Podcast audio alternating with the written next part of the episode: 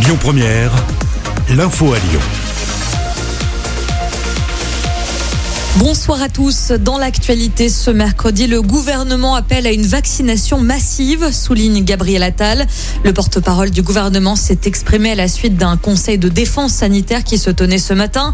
Le variant Delta représente sur le territoire français plus de 40% des cas Covid.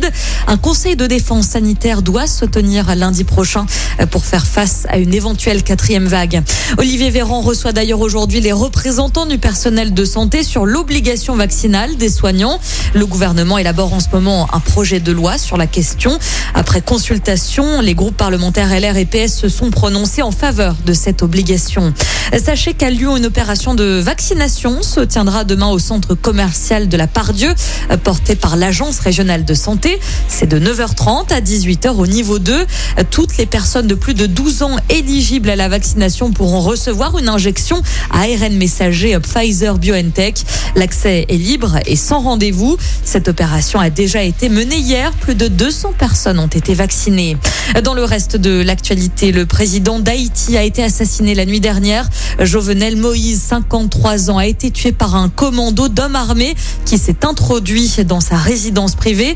Son épouse a été blessée. Le Premier ministre qui a communiqué la nouvelle appelle la population au calme et assure que la situation sécuritaire du pays est sous contrôle.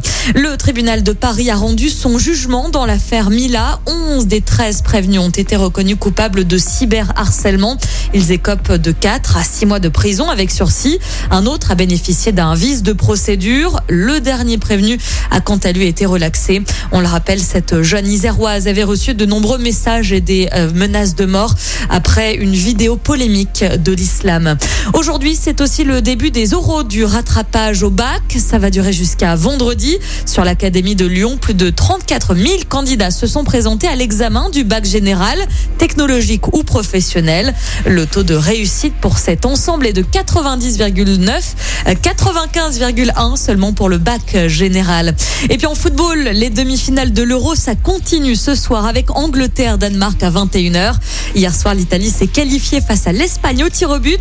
La finale de cette compétition se déroulera ce dimanche.